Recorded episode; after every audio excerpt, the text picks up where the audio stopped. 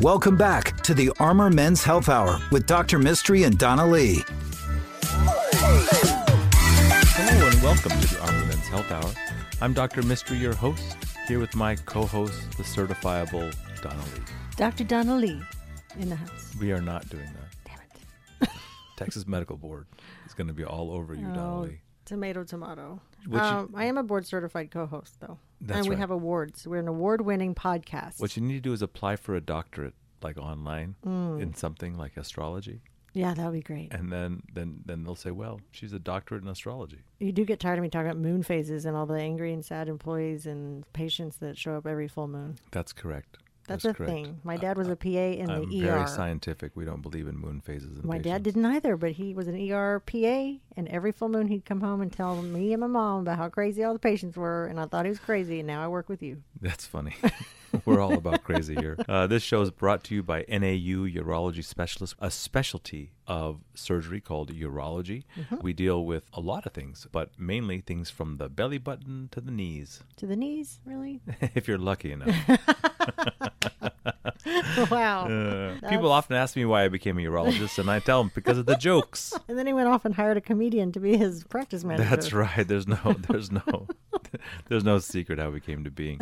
Donna, why don't you tell people about our practice? You can call us during the week at 512-238-0762. We will put you at the top of the queue if you have a joke for us. That's right. Um, our email address is armormenshealth at gmail.com and our website is armormenshealth.com. We're located in Central Texas for all of you foreigners out there listening up north. We are in Round Rock, Texas, North Austin, South Austin, and the cutest little town in the world, Dripping Springs, Texas. There is a sign I told you that says downtown, we love dripping. We lo- we're like no, we don't We're like, like, dripping. no, no, no, don't we need be you to dripping. stop dripping. But yeah, we're all over the place, so call us. And then if you want that uh, free second opinion for prostate cancer, Dr. Mistry is available. Um, he talks all about this incredible thing called HIFU, high intensity focused ultrasound. What a great segue into kind of that concept that we love here, which is the concept of the second opinion, which you can ask via question at uh, armormenshealth at gmail.com. And then we can also take your consult through a telemedicine appointment. Even if it's complicated, we get medical records from all over the country. We have patients from all over the country that come and travel to us for advanced prostate cancer treatment. We have some patients that worry that they can't get in to see us, but we pride ourselves on availability because we try to make sure that we have space for those interesting and complex cases that people have not found solace or care for. If you think that you have a condition that's being overlooked, we would encourage you to come see us. If you're interested in advanced therapies, we encourage you to see us. If you're sitting out there with BPH just being, you know, managed on medications that are insufficiently working and want to hear about the next step. This week I had a patient who gets up 10 times a night to pee mm. Oh, no. That's a lot of work. and he's seen two urologists and nobody was able to to make a connection. Really? in one appointment we diagnosed him with something called nocturnal polyuria. That means he was making too much pee at night. The other guys couldn't figure that out. i guess they didn't give him a urinal. The urinal cost two bucks.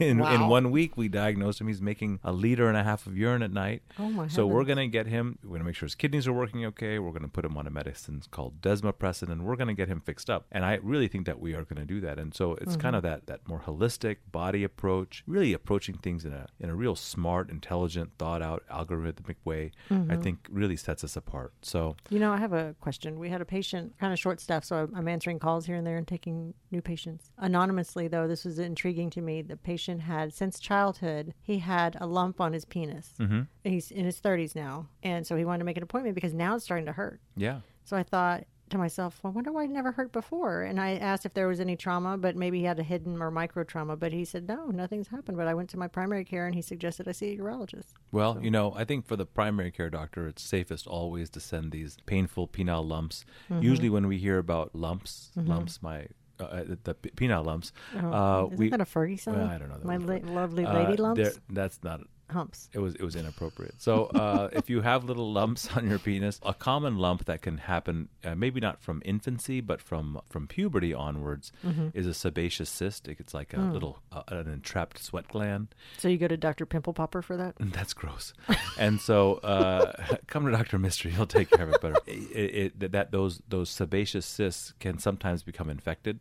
Uh, there can be other cysts of the skin that become infected. I've had people have veins that become infected. There are other types of ulcerations there that can also become infected. So, So cysts cer- can last that long? surely there can be any number of things that can last even from Wow. not again not from infancy usually, but usually from teenager. you know yeah teenage years and and, and only you know raise their head uh, in, in adulthood. Ba-dum-bum. Well, that's a great question. Uh, I'm glad you asked it. Is there a, a question from a Oh. listener that we can go over? We can, yeah. Sorry, I- Monopolizing the time That's here. right. that was just so fascinating to me. Um, I cannot promise that this is not from my husband. It, it, it might be. He may have used a ghosted account. Right, but it's not his email address. But if I get asked this question one more time at home, I might have to leave. Poor Michael. Good morning, Dr. Mistry. I'm in my 50s. Over the past several months, it seems my penis is noticeably smaller when erect.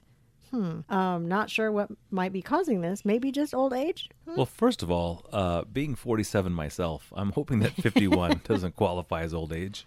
I'm still a young buck, you know? And so, think so? I'm young. the shrinking penis syndrome, which uh, is so common that I really think we should make it like a syndrome. thing? So, as men age, Mm-hmm. absolutely there is a shortening of the penis that some men will uh, perceive. Mm-hmm. After prostate treatment, whether it be prostate cancer, BPH treatment, even HIFU, a lot of men will report a shrinking or a traction of the penis. Mm.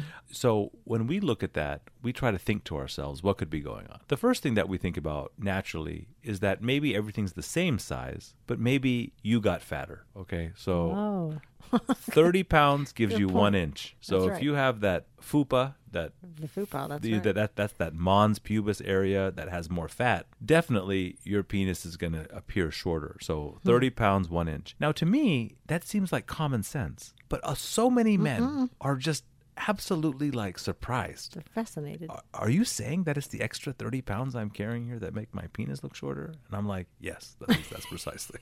That's precisely what happened.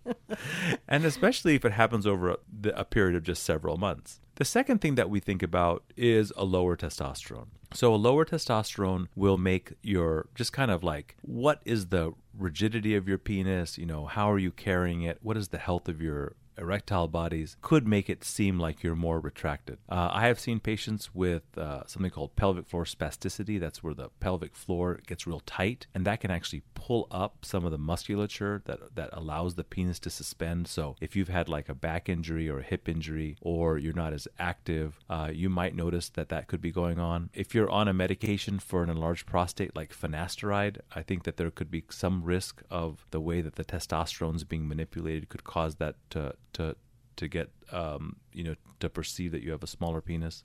So when we have that in our office, um, we offer a multi-pronged therapy. Number one is we make sure that you are your testosterone level is normal. right.